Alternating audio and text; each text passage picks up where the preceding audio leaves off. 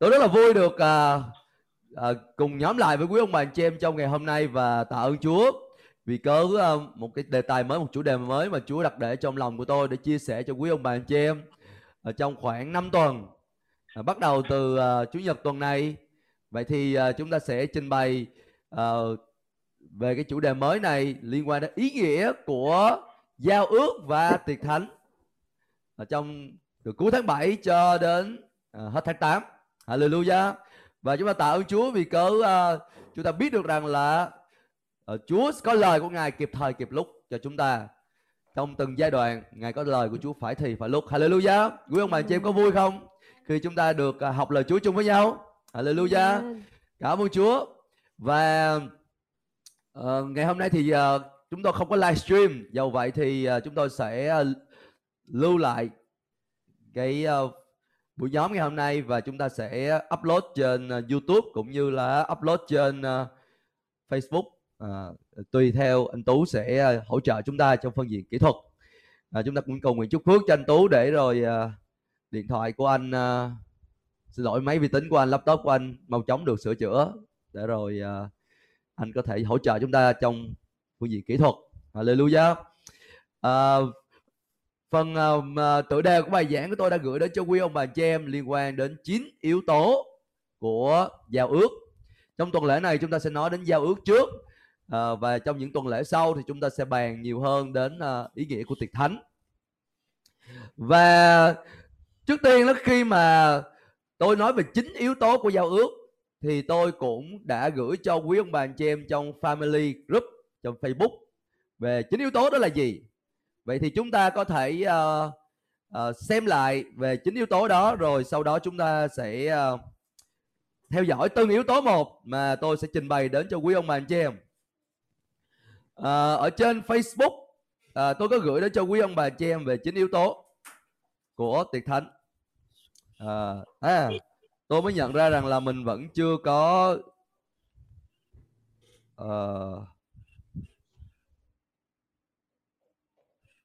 tôi có gửi rồi.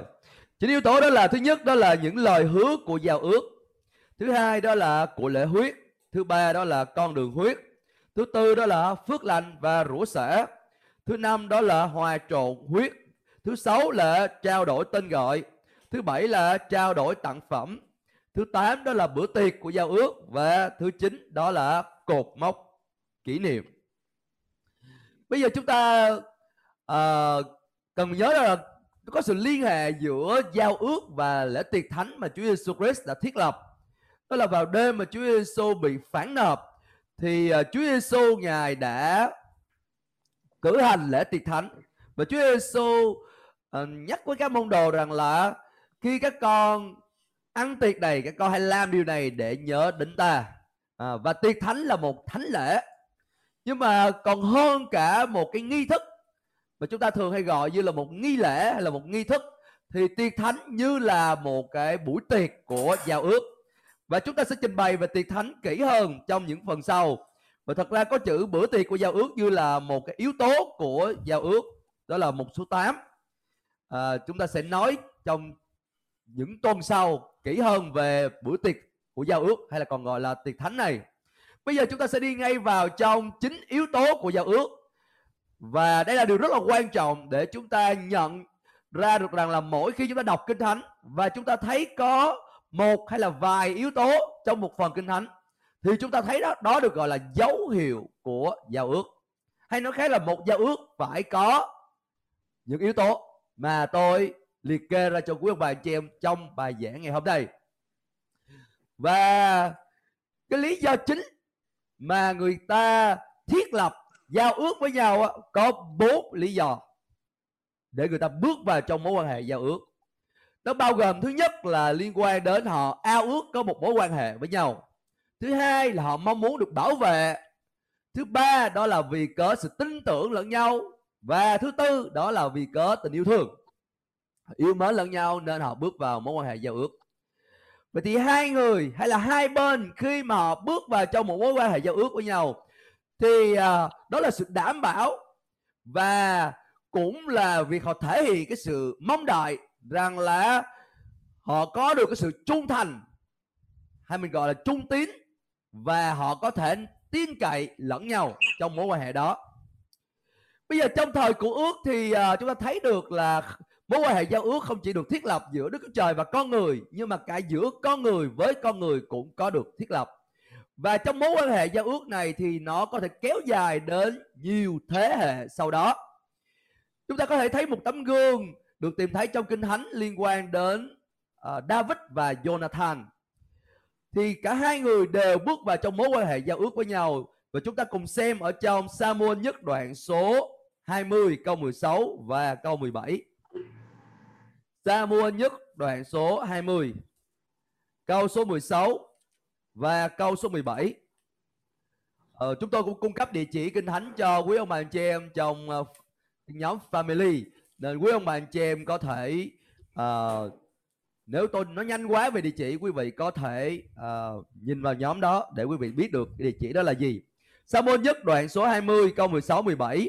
Như vậy Jonathan kết ước với nhà David rằng Đức Giê-hô-va sẽ báo thù những kẻ cừu địch của David. Bởi yêu thương David, Jonathan lại bắt David thề nữa, vì Jonathan yêu thương David như chính mạng sống mình. Ở tại đây, cái chữ kết ước ở tại đây nó có nghĩa là lập giao ước. Vậy thì Jonathan và David lập giao ước với nhau. Và ở tại đây thậm chí là chúng ta thấy rằng là Jonathan yêu cầu David phải thề, vì Jonathan yêu thương David như chính mạng sống của mình. Lý do người ta bước vào trong mối quan hệ giao ước có 4 lý do như tôi trình bày. Thứ nhất, đó là bởi vì cớ mối quan hệ đó. Thứ hai là vì cớ muốn được sự bảo vệ. Thứ ba là vì cớ lòng tin tưởng. Và thứ tư đó là vì cớ yêu thương lẫn nhau. Và trong thời Cựu Ước như vậy thì một mối quan hệ giao ước có một sức mạnh rất là lớn, liên quan đến ràng buộc giữa cá nhân cũng như là ràng buộc gia đình với nhau, thậm chí tới 7 thế hệ. Ở trong Kinh Thánh nó có số 7, đó là biểu tượng liên quan đến một sự trọn vẹn, và nó cũng mang ý nghĩa mang tính lâu dài, mang tính đời đời. Vậy thì chúng ta thấy được là David đã thể hiện cái lòng cam kết của mình trong mối quan hệ giao ước đối với Jonathan, bằng cách là về sau này, khi mà Jonathan đã chết rồi, đã qua đời, thì David đã thực hiện lời trong giao ước của mình hứa với Jonathan bằng cách là làm ơn trên Mephibosheth, như là con trai của Jonathan. Và David đã thể hiện cái lòng cam kết đó như là thể hiện cái lòng trung thành đối với cái người trong mối quan hệ giao ước đối với mình. Vậy thì chúng ta hiểu được rằng là mối quan hệ giao ước và những lời hứa trong giao ước là rất quan trọng. Và người bước vào trong mối quan hệ giao ước, họ biết được rằng là họ phải có cái sự cam kết trong việc giữ trọn lời hứa của giao ước. Và đó là điều đầu tiên mà tôi trình bày với ông bà chị em. Trong mối quan hệ giao ước có các lời hứa. Hallelujah. Đấy là điều quan trọng, bởi vì về sau này khi chúng ta học về tiệc thánh, chúng ta cũng cần phải biết được rằng là tiệc thánh là bữa tiệc của giao ước. Và trong tiệc thánh đó Chúa có những lời hứa trong mối quan hệ giao ước mà chúng ta có được với Đức Chúa Trời, cũng như là mối quan hệ giao ước mà chúng ta có với Đức Chúa Trời trong Đấng Christ Jesus. Amen. Bây giờ yếu tố thứ hai mà chúng tôi sẽ đề cập đến quý ông bà chị em, đó là của lễ huyết. Trong mỗi một giao ước như vậy á, nó đều có một cái hình thức này, hình thức khác liên quan đến cái sinh tế hay là của lễ huyết. Bây giờ tự thân cái từ ngữ giao ước trong tiếng Hebrew, chữ giao ước trong tiếng Hebrew có ý nghĩa đen, đó là cắt cho đến khi chảy máu ra. Tôi nhắc lại, chữ giao ước trong tiếng Anh đó là chữ covenant, thì chữ đó trong tiếng Hebrew nó mang ý nghĩa là cắt cho đến khi máu phải chảy ra. Vậy thì không thể nào có một giao ước nếu như không có sự đổ máu ra. Vậy thì ở tại đây khi mà từ ngữ giao ước hay là chữ cắt cho nên khi đổ máu ra, nó liên quan đến việc phải có huyết đổ ra trong mối quan hệ giao ước đó.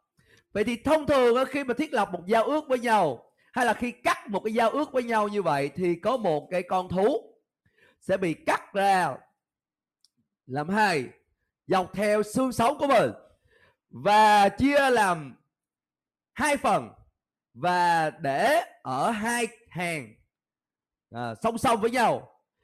Và rồi những người ở trong mối quan hệ giao ước đó sẽ đi giữa hai cái hàng của xác con thú đó. Và đó là điều chúng ta thấy được ở trong Sáng Thế Ký đoạn số 15. Trong Sáng Thế Ký đoạn số 15 thì Chúa hướng dẫn Abraham về việc ông phải giết con thú. Và không chỉ một con thú thôi mà là các con thú. Tôi đọc cho quý ông bà anh chị em nghe. Trong câu số 9 Chúa nói: con hãy đem cho ta một con bò cái 3 tuổi, một con dê cái 3 tuổi, một con chiên đực 3 tuổi, một con chim ngói và một con bồ câu. Abraham dâng lên tất cả những lễ vật trên, xẻ chúng làm đôi và để mỗi bên một nửa đối nhau, nhưng không xẻ đôi các loài chim. Chim săn mồi xà xuống trên các con thú chết đó, nhưng Abraham đuổi chúng đi. Tôi nghe một số người học việc Chúa họ mô tả về chim săn mồi tại đây liên quan đến cái biểu tượng hay là cái hình bóng nói về ma quỷ. Chúng ta biết là ma quỷ luôn luôn tìm cách để tấn công vào trong các mối quan hệ giao ước. Nó không muốn cho mối quan hệ giao ước được thiết lập, bởi vì ma quỷ đó hiểu được về sức mạnh của mối quan hệ giao ước. Đó lý do vì sao chúng ta thấy được rằng là một trong những sự tấn công của Satan ma quỷ đó là tấn công vào trong mối quan hệ hôn nhân. Vì mối quan hệ hôn nhân là một mối quan hệ giao ước. Và khi mà phá hủy mối quan hệ giao ước hôn nhân rồi thì nhiều cuộc đời sẽ bị đổ vỡ, nhiều đời sống sẽ bị tổn thương. Cũng giống như vậy, ma quỷ cũng tìm cách tấn công vào trong hội thánh, như là một cái đoàn dân giao ước hay là một cộng đồng giao ước của Chúa. Bởi vì khi mà nó tìm cách để con dân của Chúa vi phạm giao ước và phá vỡ mối quan hệ giao ước đối với nhau, hoặc là vi phạm giao ước đối với Chúa, thì điều đó đem đến sự đổ vỡ, đem đến sự tổn hại, tổn thương trên đời sống của con dân Chúa. Bây giờ tại đây Abraham đã đuổi chúng đi. Abraham đã đuổi với con chim này đi. Chúng ta sẽ bàn đến điều này trong một dịp khác nếu Chúa cho chúng ta có cơ hội, có thời gian. Bây giờ quay trở lại tại đây, đó là Abraham vâng theo lời Chúa và đã giết các con thú này và xẻ thịt chúng ra làm đôi, cũng như là để mỗi bên một nửa đổ nhau. Và rồi chúng ta thấy được rằng là huyết của các con sinh tế này đã bị đổ ra. Và điều thú vị đó là anh chị em biết rằng là kể từ đó chúng ta thấy được Kinh Thánh có một cái cụm từ và Chúa gọi Abraham là bạn hữu của Đức Chúa Trời. Và tôi muốn quý mình chăm lưu ý là khi Kinh Thánh nói rằng là bạn hữu tại đây, nó không chỉ mang ý nghĩa là giống như bạn biết nhau hay là quen nhau online, hay là giống như là biết nhau, nghe đồn về nhau. Từ bạn của Đức Chúa Trời, đó là một cụm từ hay là một cái thuật ngữ để mô tả về mối quan hệ giao ước. Abraham được gọi là bạn của Đức Chúa Trời là bởi vì có ông đã bước vào trong mối quan hệ giao ước đối với Ngài qua việc huyết của sinh tế đã bị đổ ra. Bây giờ chúng ta nói về yếu tố thứ ba của mối quan hệ giao ước, đó là con đường huyết. Bây giờ khi mà sinh tế đã bị cắt ra và huyết của sinh tế đổ ra, thì bây giờ người ta bắt đầu đặt cái xác của con thú đó là hai hàng, như tôi chia sẻ với ông bà anh chị em. Và họ sẽ nắm tay nhau, những người trong mối quan hệ giao ước đó, họ sẽ nắm tay nhau và họ đi giữa hai hàng của xác con thú đó. Và chúng ta gọi đó là cái con đường huyết. Và cái ý nghĩa đó là gì? Khi họ nắm tay nhau để họ đi giữa cái con đường huyết đó, mà ý nghĩa là họ ý thức được rằng là lúc này họ đã chết đi với chính mình.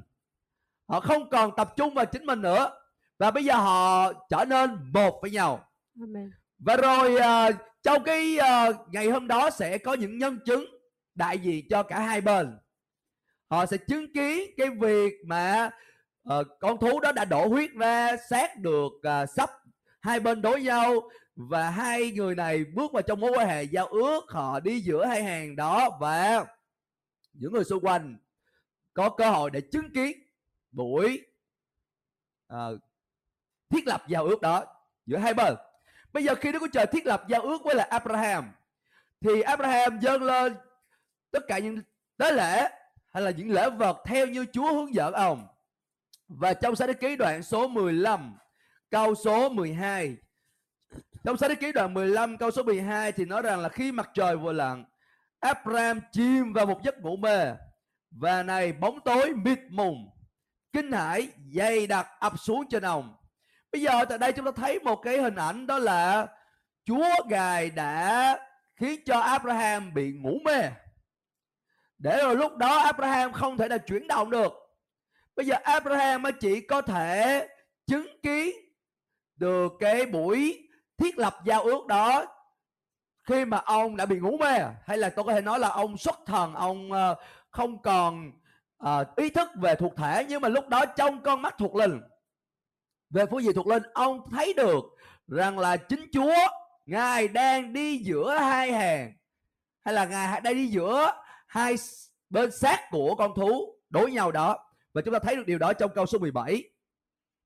Trong câu số 17 thì nói rằng là khi mặt trời lặn và bóng tối bao trùm, kia có một lò lửa đang bốc khói và một ngọn đuốc cháy rực đi ngang qua giữa các con vật đã bị xẻ đôi.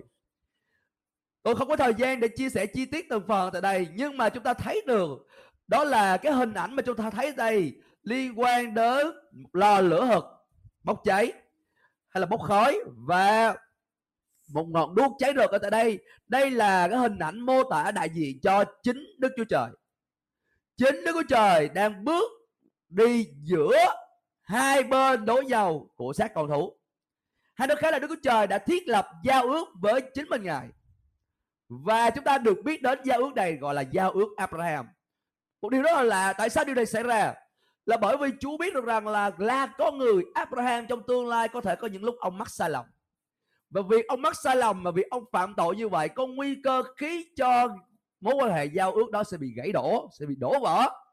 Nên để đảm bảo rằng mối quan hệ giao ước đó phải được thực thi và không bị gián đoạn, không bị đổ vỡ, Đức Chúa Trời quyết định để cho Abraham, hay là khiến cho Abraham bị ngủ mê. Và rồi chính Đức Chúa Trời đã bước đi ở giữa hai hàng của xác con thú bị xẻ đôi đó, để đảm bảo rằng là giao ước đó cần phải được thực thi đầy đủ. Bây giờ chúng ta thấy được cái ý nghĩa điều này một cách rõ hơn khi chúng ta xem trong Tân Ước, ở trong Hebrew đoạn 6 câu số 13. Hebrew đoạn 6 câu số 13. Kinh Thánh nói rằng là khi Đức Chúa Trời hứa với Abraham, vì không thể nào chỉ đấng nào lớn hơn, nên Ngài chỉ chính mình mà thề với ông rằng. Bây giờ chúng ta thấy từ đây Kinh Thánh nói Đức Chúa Trời thiết lập giao ước với Abraham bằng lời thề. Và chữ thề tại đây nó mang ý nghĩa là lời hứa không thể nào bãi bỏ được. Mang ý nghĩa là Đức Chúa Trời Ngài thề bởi chính mình Ngài, dựa trên cơ bản chính Ngài, theo như chính mình Ngài. Ngài đứng đảm bảo rằng là mọi lời hứa đã được công bố ra trong mối quan hệ giao ước này phải được thực thi, bởi vì Ngài đứng đảm bảo cho những lời hứa đó được thực thi cách đầy đủ. Amen. Và là câu 14 nói rằng Chúa nói chắc chắn ta sẽ ban phước cho con và khiến dòng dõi con gia tăng gấp bội. Tôi muốn quý ông bà anh chị em để ý tại đây. Về cơ bản, khi mà Chúa Ngài đi giữa hai bên xác của con thú, và Chúa nhìn vào Abraham và Chúa phán với Abraham rằng là chắc chắn, mấy nghĩa là ta ràng buộc chính mình ta, và ta quyết định rằng ta sẽ ban phước cho con, ta sẽ gia tăng dòng dõi con. Cho dù con có mắc sai lầm, nhưng mà chính ta đã chọn lựa con. Hallelujah. Đó là sức mạnh trong cái lời thề mà Chúa thiết lập với Abraham thông qua mối quan hệ giao ước. Và chúng ta xem qua câu số 17. Câu số 17 cũng vậy, khi Đức Chúa Trời muốn bày tỏ rõ ràng hơn cho những người thừa hưởng lời hứa biết được mục đích không thay đổi của Ngài, thì Ngài xác nhận bằng một lời thề. Hallelujah. Một lần nữa tại đây chữ lời thề tại đây mang ý nghĩa rằng là khi Chúa đã thề rồi thì không thể nào bãi bỏ được, không có một cái lối thoát nào. Chúng ta thường hay nghe trong một số tôn giáo, người ta cứ nói rằng là một người bước vào trong cái tôn giáo đó phải thề độc. Thề độc có nghĩa là gì? Nếu người đó vì một lý do nào đó từ bỏ ra khỏi cái tôn giáo đó là bị trời tru đất diệt. Trời tru đất diệt có nghĩa là bị trời không dung, đất không tha. Và người ta rất là sợ hãi. Nhưng mà tại đây quay trở lại, khi mà Chúa Ngài thiết lập mối quan hệ giao ước bằng lời thề, Và bởi cái đó chúng ta có được niềm tin chắc chắn, chúng ta có một niềm hy vọng chắc chắn. Hallelujah. Bởi vì cớ chúng ta thấy được tấm lòng của Chúa. Ngài mong muốn cho chúng ta được thừa hưởng lời hứa. Ngài mong muốn chúng ta thừa hưởng được những ích lợi, những phước hạnh trong mối quan hệ giao ước. Và ở đây quay trở lại liên quan đến mối quan hệ giao ước với lại Abraham. Đức Chúa Trời đã hứa và Ngài đã dùng chính danh của Ngài và Ngài thề. Và Ngài đảm bảo rằng là Ngài sẽ không bao giờ đi ra khỏi mối quan hệ giao ước đối với Abraham. Cho dù sau này chúng ta thấy được rằng là Đức Chúa Trời đã yêu cầu Abraham giữ phần của ông trong việc cam kết. Đó là về phần của ông thì ông phải thực hiện cái việc làm đổ máu ra liên quan đến việc ông chịu phép cắt bì. Khi ông chịu phép cắt bì như vậy, có nghĩa là ông cắt bỏ cái phần thân xác rất là riêng tư của ông. Có nghĩa là mỗi khi mà Abraham vào cái chỗ riêng tư của ông thì ông được nhắc nhớ lại rằng là ta đã ở trong mối quan hệ giao ước với Đức Chúa Trời thông qua phép cắt bì.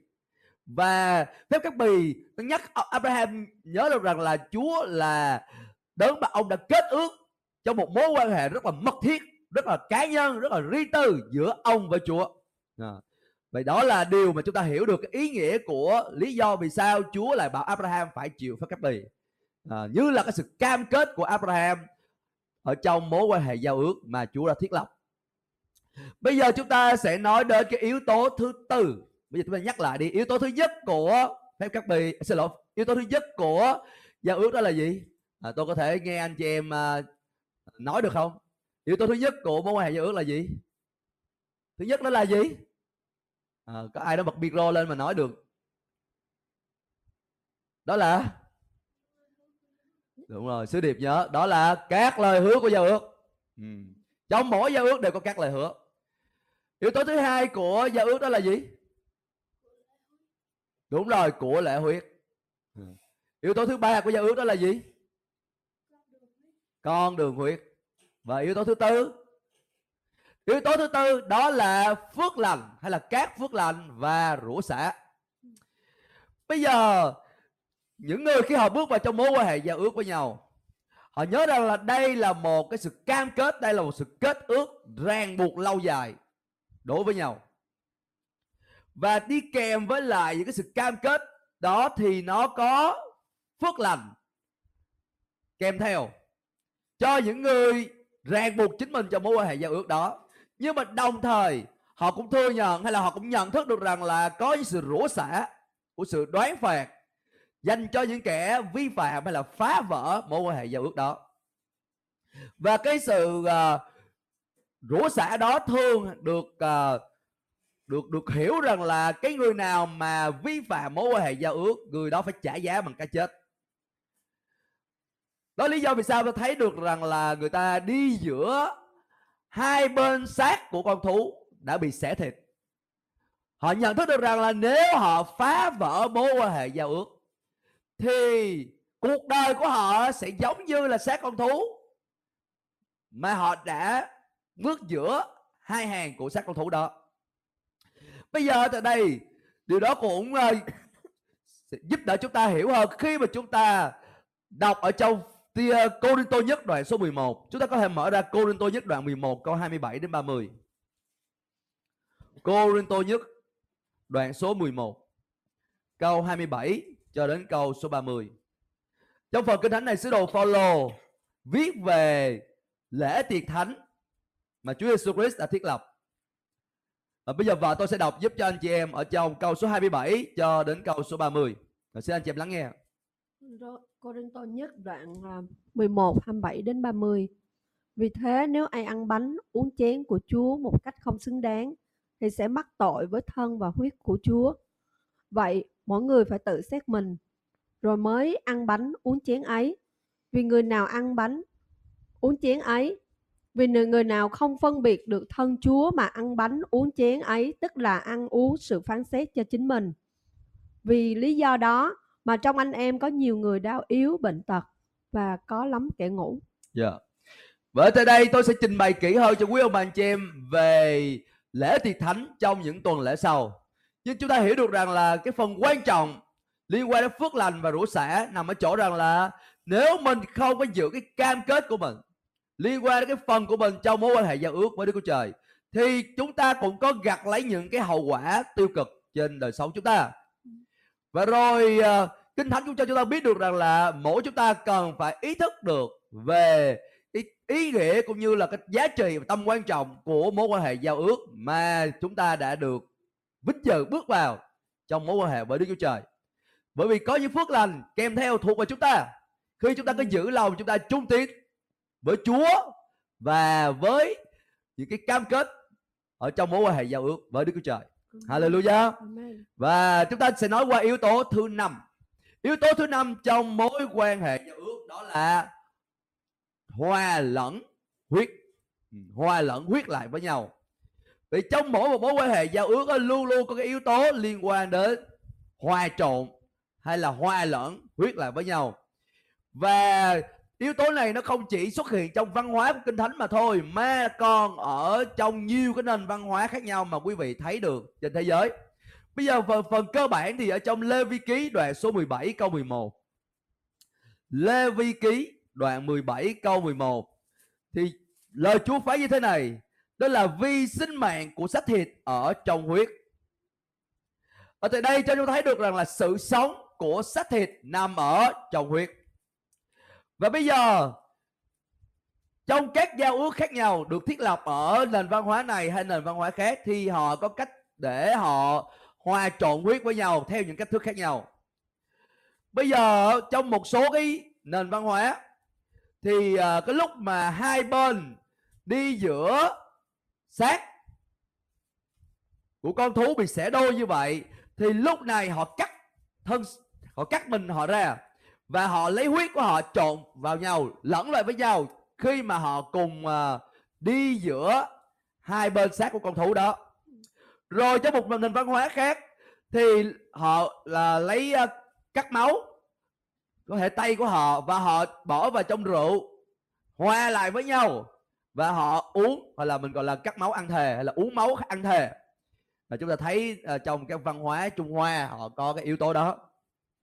Rồi cách thực hành thứ ba đó là họ sẽ cắt nơi cái lòng bàn tay của họ và rồi họ nắm tay lại với nhau, họ giữ chặt tay lại với nhau để họ hòa trộn huyết lại với nhau, như là cái sự cam kết rằng là bây giờ họ trở nên một với nhau về phương diện huyết thống.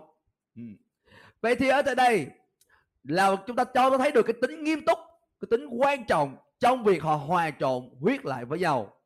Bởi vì nó liên quan đến việc họ trở nên một với nhau trong sự sống. Giống như phần Kinh Thánh chúng ta vừa đọc với nhau, đó là sinh mạng của xác thịt nằm ở trong máu.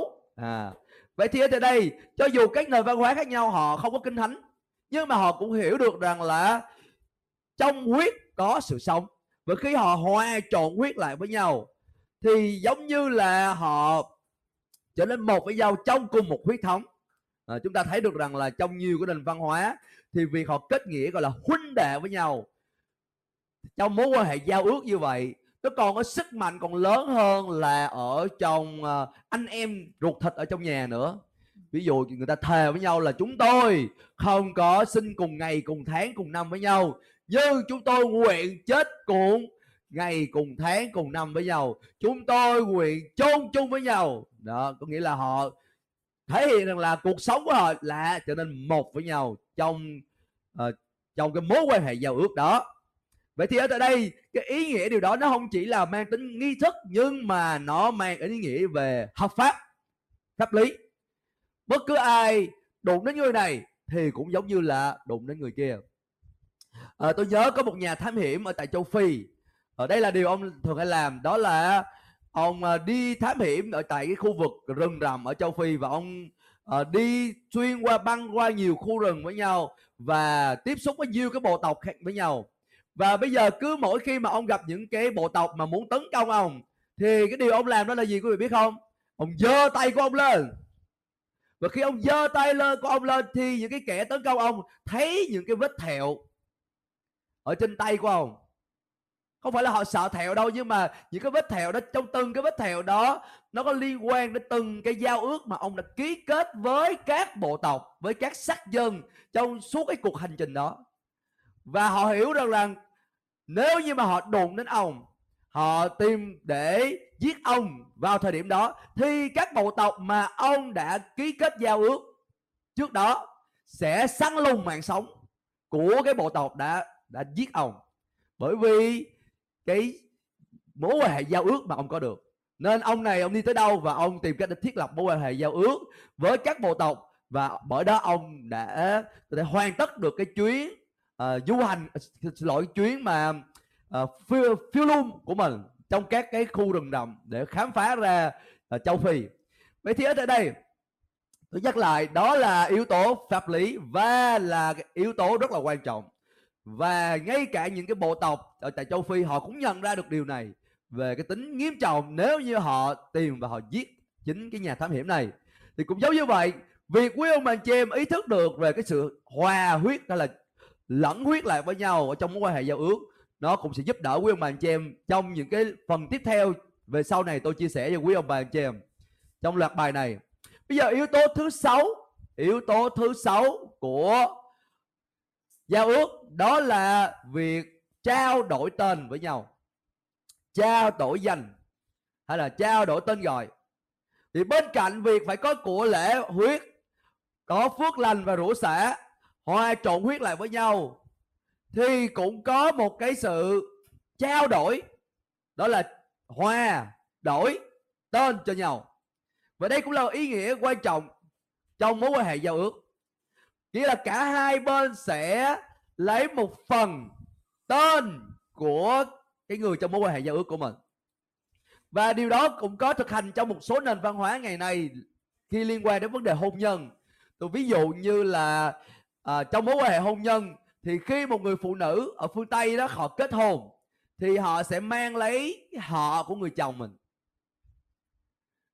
Anh chị em trước đây về văn hóa của Trung Hoa ảnh hưởng Việt Nam thì cũng có điều đó. Bây giờ thì ở Việt Nam không có điều đó, nhưng mà trong Kinh Thánh cũng như trong một số nền văn hóa ngày nay, chúng ta biết rằng là khi mà họ bước vào trong mối quan hệ giao ước với nhau, họ đổi tên. Và điều này trong Kinh Thánh, trong Cựu Ước thì chúng ta thấy rằng là Đức Chúa Trời bước vào trong mối quan hệ giao ước với là Abraham, và tên của ông được đổi thành là Abraham. Vậy là Abraham thì tên này không có danh của Chúa nằm trong đó, nhưng mà khi mà gọi là Abraham thì có chữ H hay là chữ H, chữ H đó quý bà chị em. Thì chữ H, chữ H là một phần ở trong danh của Chúa là Yahweh. Anh chị em biết về danh Yahweh hay là Đức Giê-hô-va đó, thì trong danh đó có cái âm. Và khi mà Abraham được đổi tên thì trong cái danh của ông, thay vì là Abraham thì là Abraham. Chỉ là ông mang lấy danh của Chúa ở trong tên của ông. Rồi cũng tương tự như vậy, Chúa đổi tên Gia-cốp thành là Israel. Chữ En đó cũng có danh của Chúa ở trong đó. Rồi ngay cả Chúa Giê-xu cũng vậy. Khi mà Chúa Giê-xu Ngài nhập thể, Ngài là Đức Chúa Trời trong thân xác, thì chúng ta thấy được rằng là Ngài cũng đổi tên. Từ Simon, Ngài đổi tên ông thành là Phi-e-rơ. Vậy thì trong những cái phần sau chúng ta sẽ thấy được cái tầm quan trọng của việc đổi tên trong mối quan hệ giao ước kỹ hơn. Bây giờ chúng ta sẽ qua yếu tố thứ 7 của mối quan hệ giao ước, đó là trao đổi tặng phẩm với nhau. Thì bên cạnh cái việc mà đổi tên cho nhau thì họ cũng trao đổi tặng phẩm. Bây giờ chúng ta thấy được cái ví dụ minh họa cách rõ ràng cho điều này được đề cập đến trong câu chuyện của David và Jonathan ở trong Sa-muel nhất đoạn số 18 câu 3 và câu 4. Sa-muel nhất đoạn số 18 câu số 3. Trong câu số 3, Kinh Thánh nói rằng là Jonathan kết ước với David. Chữ kết ước đây có nghĩa là Jonathan lập giao ước với là David, và ông yêu mến David như chính mạng sống của mình. Câu số 4, Jonathan cởi áo khoác mình đã mặc đưa cho David, cùng với áo giáp, cả gươm, cung và thắt lưng của mình nữa. Bây giờ điều thú vị ở tại đây đó là trong mỗi một cái tặng phẩm mà Jonathan gửi cho David đó, nó đều có cái ý nghĩa kèm theo. Nó không chỉ là tặng phẩm mà thôi, nhưng mà cái ý nghĩa kèm theo nó cũng rất là quan trọng. Vì đầu tiên ở tại đây chúng ta thấy được rằng là Jonathan đã cởi áo khoác hay là áo choàng của mình. Áo khoác và áo choàng của một người đó nó đại diện cho chính người đó và cái thẩm quyền của chính người đó. Vậy thì khi mà Jonathan trao chiếc áo choàng của mình cho David, mang ý nghĩa rằng là ông trao chính danh phận của ông cho David, ông trao chính cái thẩm quyền của mình cho David. Rồi bên cạnh đó Jonathan đã trao gươm của mình cho David. Gươm đây nó đại diện cho sức mạnh và đại diện cho sự bảo vệ. Vậy thì lúc này bằng cách là trao cho David chính gươm của mình, thì Jonathan muốn nói với David rằng là tôi hứa nguyện rằng tôi sẽ dùng tất cả sức mạnh của tôi sẽ dùng tất cả sức lực của tôi để bảo vệ anh. Và cuối cùng ở tại đây chúng ta thấy được rằng là Jonathan trao cho David thắt lưng của mình. Bây giờ thắt lưng ở tại đây nó mang ý nghĩa đó là tài sản, là mang ý nghĩa là của cải. Và khi Jonathan mà trao cho David thắt lưng của ông, cùng một ý nghĩa Jonathan đã muốn nói với David rằng là tôi trao cho anh tất cả những gì mà tôi có. Tài sản của tôi là của anh. Vậy thì đó là ý nghĩa của việc họ trao đổi tặng phẩm. Họ trao đổi. Người Việt của mình nó có câu gì yêu nhau cởi áo trao nhau, nó cũng là một hình ảnh liên quan đến mối quan hệ, hứa nguyện với nhau, hứa hẹn với nhau. Nhưng mà ở đây chúng ta thấy là chi tiết hơn. Họ trao cho nhau danh phận, họ trao cho nhau thẩm quyền, họ trao cho nhau sức mạnh và sự bảo vệ, họ trao cho nhau cả về tiền bạc của cải. Và yếu tố thứ 8, yếu tố thứ 8 trong mối quan hệ giao ước đó là cái bữa tiệc của giao ước. Vậy thì kèm theo những cái yếu tố mà tôi đã trình bày trong trước đây trong bài giảng, thì ở đây trong bữa tiệc của giao ước họ cùng ăn chung với nhau, và trong bữa ăn của họ có bánh và rượu. Bây giờ bánh là đại diện cho xác thịt, và nó còn mang ý nghĩa rằng là của cải của một người, mọi điều mà người đó có. Vậy khi mà họ bẻ đôi cái bánh với nhau trong mối quan hệ giao ước, họ có một cái bánh lớn, họ có một ổ bánh, và họ chia đôi cái ổ bánh đó và họ trao bánh cho nhau ăn, thì mang ý nghĩa đó là họ sẵn sàng chia sẻ tài sản, những cái nguồn lực mà họ có cho nhau. Và rồi khi mà họ dự bữa tiệc của giao ước đó, họ còn uống rượu, hay là ngày hôm nay chúng ta thấy rằng là có thực hành là một số hội thánh là uống nước trái cây hay là uống nước ép nho. Thì ở tại đây cái hình ảnh đó nó mang tính biểu tượng để nói về việc đó là họ trao cho nhau cái sự sống. Bởi vì ở tại đây chúng ta biết được rằng là để có nước ép nho thì cái trái nho đó sẽ bị ép, sẽ bị gọi là xay, bị ép để ra nước. Nên tại đây mang ý nghĩa rằng là khi mình phó sự sống của mình cho người khác, mang ý nghĩa là mình sẵn sàng vắt hết tất cả sự sống của mình, giống như máu của mình sẵn sàng đổ ra, vắt ra vi cớ người khác để mình giữ được cái mối quan hệ giao ước đó. Vậy thì ở tại đây mang ý nghĩa là mình sẵn sàng dồn sức của mình để đảm bảo rằng là mối quan hệ giao ước đó sẽ được thực thi cách đầy đủ. Mình sẵn sàng dồn sức của mình, tuôn đổ sức của mình ra để đảm bảo rằng là mọi cái lời hứa của mình trong mối quan hệ giao ước đó phải được thực thi đầy đủ. Đó là ý nghĩa của việc họ dùng bữa tiệc của giao ước. Họ ăn bánh, mang nghĩa là họ chia sẻ tài sản, chia sẻ mọi điều họ có cho cái người trong giao ước của mình. Và họ sẵn sàng đổ máu ra, họ sẵn sàng ép, dồn sức của họ ra để rồi thấy được cái mối quan hệ giao ước đó cần phải được gìn giữ, cần phải được thực thi mọi điều một cách đầy đủ. Bây giờ qua yếu tố thứ 9 của một mối quan hệ giao ước, đó là họ có một cái cột mốc kỷ niệm.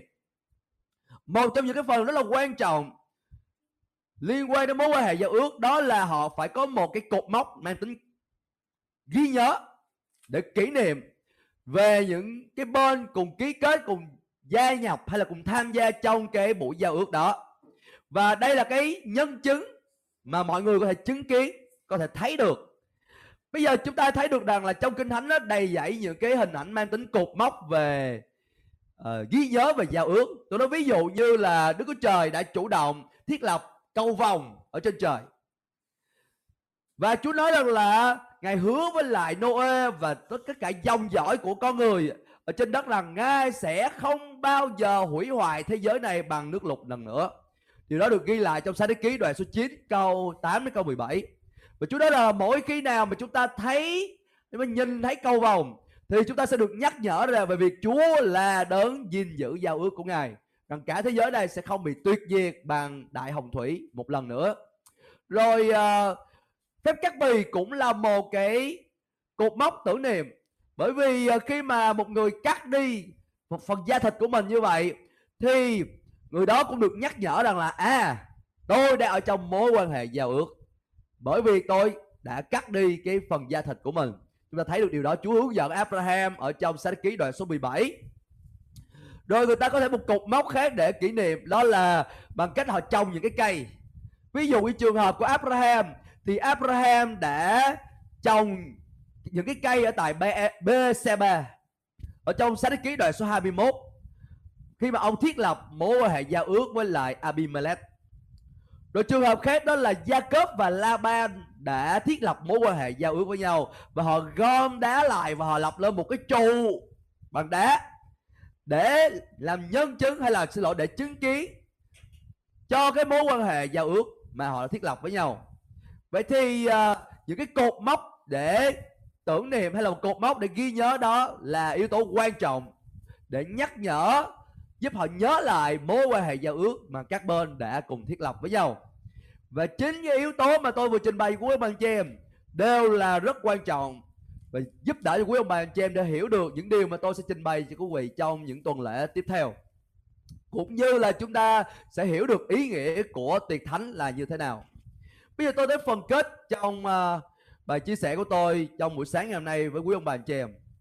Chúng ta nhớ rằng là tiệc thánh mà chúng ta được dự phần trong đó được thiết lập bởi huyết của Chúa Giêsu Christ.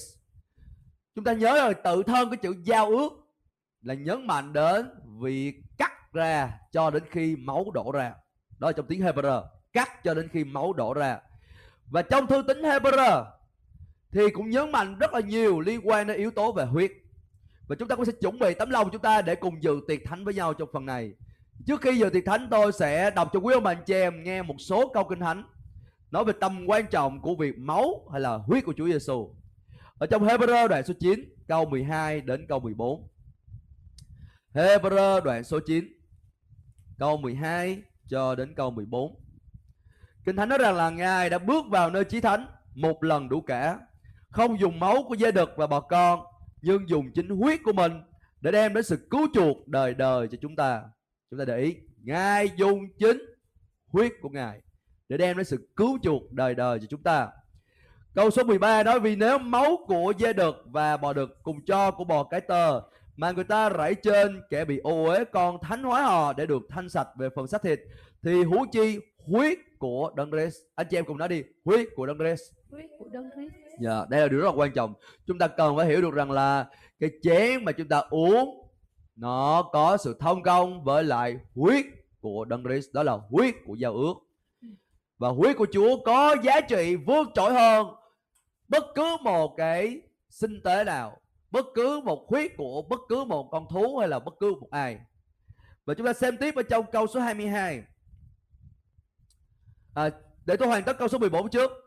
Huyết của Đấng Christ là đấng nhờ Thánh Linh đời đời dâng chính mình không tì vết cho Đức Chúa Trời, sẽ tẩy sạch lương tâm của anh em khỏi công việc chết để phục vụ Đức Chúa Trời hàng sống bội phần hơn là dường nào.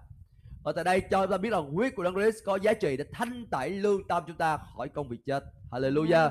Công việc chết ở tại đây đó là những cái công việc nó không xuất phát từ Thánh Linh của Chúa, công việc nó không xuất phát từ chương trình và kế hoạch mà Chúa dành cho đời sống chúng ta, và nó không phản ánh được cái tấm lòng của Chúa cũng như là đường lối của Chúa. Đó là công việc chết. Hallelujah. Giao cho đầu về công việc đó, nó có thể rất là tốt về phương diện thuộc thể. Người ta nghĩ rằng là những người này sống rất là tốt đời, đẹp đạo, rất là ngoan đạo. Nhưng mà nếu như đó không phải là thuộc về kế hoạch cũng như là mục đích Chúa dành cho đời sau chúng ta, thì chỉ là công việc chết mà thôi. Và bây giờ chúng ta xem tiếp trong câu số 22. Kinh Thánh nói, theo luật pháp hầu hết mọi vật đều nhờ huyết mà được tinh sạch, không có đổ huyết thì không có sự tha thứ. Nên chúng ta thấy được rằng là sự đổi là điều kiện bắt buộc để chúng ta kinh nghiệm được lời hứa của giao ước liên quan đến sự tha thứ. Hallelujah. Và tạo Chúa, nếu mà treo trong mối quan hệ giao ước với Đức Chúa Trời trong Đấng Christ, chúng ta được tha thứ. Hallelujah. Và chúng ta được tha thứ nhờ huyết Chúa Jesus Christ đã đổ ra. Qua đoạn 10 câu số 4 thì nói rằng là vì máu của bò đực và dê đực không thể cất tội lỗi đi được. Câu số 10 và câu số 14, câu 10 đến câu 14, theo ý muốn đó chúng ta được thánh hóa nhờ sự dâng thân thể của Chúa Giêsu Christ một lần đủ cả. Mỗi ngày tế lễ hàng ngày, đứng phục vụ thường xuyên, dâng của một loại sinh tế là điều không bao giờ có thể cất tội lỗi đi được. Nhưng Đấng Christ đã vì tội lỗi dâng sinh tế chuộc tội duy nhất và đời đời, rồi ngồi bên phải Đức Chúa Trời. Và từ đó Ngài chờ đợi cho đến khi những kẻ thù của Ngài bị đặt làm bệ cho chân Ngài. Vì nhờ một sinh tế duy nhất, đang nói đến sinh tế đó chính là Chúa Jesus Christ, thịt thân và huyết của Ngài. Vì nhờ một sinh tế duy nhất, Ngài làm cho những người được thánh hóa trở nên toàn hảo mãi mãi. Hallelujah. Tạo Chúa, chúng ta vốn là bất toàn, nhưng mà chỉ ở trong sinh tế Chúa Jesus Christ chúng ta mới được trở nên trọn vẹn mà thôi. Hallelujah. Và cần phải để Chúa bày tỏ chúng ta thấy được chúng ta là ai. Thật ra chúng ta chẳng là ai cả. Chúng ta chỉ là người phàm mắc thịt, chúng ta chỉ là bụi đất mà thôi. Nhưng mà tạo Chúa, chúng ta có một vinh dự rất là lớn để được Chúa cứu chuộc, mua chuộc chúng ta, để khiến chúng ta trở nên trọn vẹn trước mặt Ngài. Hallelujah. Đó là nhờ sinh tế Chúa Jesus Christ. Hallelujah. Qua đoạn 10 câu 19 tới câu 22. Vậy thưa anh em, chúng ta nhờ huyết Đức Chúa Jesus Christ được dạng dĩ vào nơi chí thánh, bởi đường mới và sống mà Ngài đã mở cho chúng ta ngang qua cái màn, nghĩa là ngang qua thân xác Ngài. Là vì chúng ta có một thầy tế lễ vĩ đại được lập lên cai trị nhà Đức Chúa Trời, nên chúng ta hãy lấy lòng chân thật với niềm tin vững chắc, thân thể được rửa bằng nước tinh khiết mà đến gần Chúa. Chúng ta hãy giữ vững lời tuyên xưng và niềm hy vọng không hề chuyển lay của chúng ta, vì Đấng đã hứa với chúng ta là thành tín. Hallelujah. Ở tại đây chúng ta được nhắc nhở đó là chúng ta được giản dị bước vào nơi chí thánh nhờ huyết của Chúa Jesus Christ. Hallelujah. Chúng ta cùng công bố đi. Tôi được giản dị. Tôi được giản dị. Bước vào nơi chí thánh. Bước vào nơi chí thánh. Nhờ huyết của Chúa Jesus Christ. Nhờ huyết của Chúa. Tôi tôn cao dòng huyết Chúa Jesus Christ. Tôi tôn cao dòng huyết. Tôi tin nơi dòng huyết Chúa Jesus Christ. Tôi tin nơi dòng huyết. Là cái giá mà Ngài đã trả. Là cái giá mà Ngài đã trả. Để cứu chuộc tôi. Để cứu chuộc tôi. Để ban cơ nghiệp cho tôi. Để ban cơ nghiệp. Để thanh tẩy tôi. Để thanh tẩy tôi. Để ban sự sống cho tôi. Để ban sự sống cho tôi. Tôi là ai? Tôi là ai? Tôi có gì? Tôi làm được gì? Tôi làm được. Là nhờ huyết Chúa Jesus Christ. Là nhờ huyết Chúa Jesus. Là huyết quý giá. Là huyết quý giá. Là huyết vô tội. Là huyết vô tội. Huyết không tì vết. Huyết không tì vết. Của Đức Chúa Trời. Của Đức Chúa Trời. Huyết có giá trị đến đời đời. Huyết có giá trị đến đời. Để thánh hóa cuộc đời của tôi. Để thánh hóa được. Hoàn toàn. Hallelujah. Hallelujah. Cảm ơn Chúa Giêsu. Hallelujah. Hallelujah. Bây giờ chúng ta đến với Chúa và cầu nguyện giờ phút này đây. Hallelujah.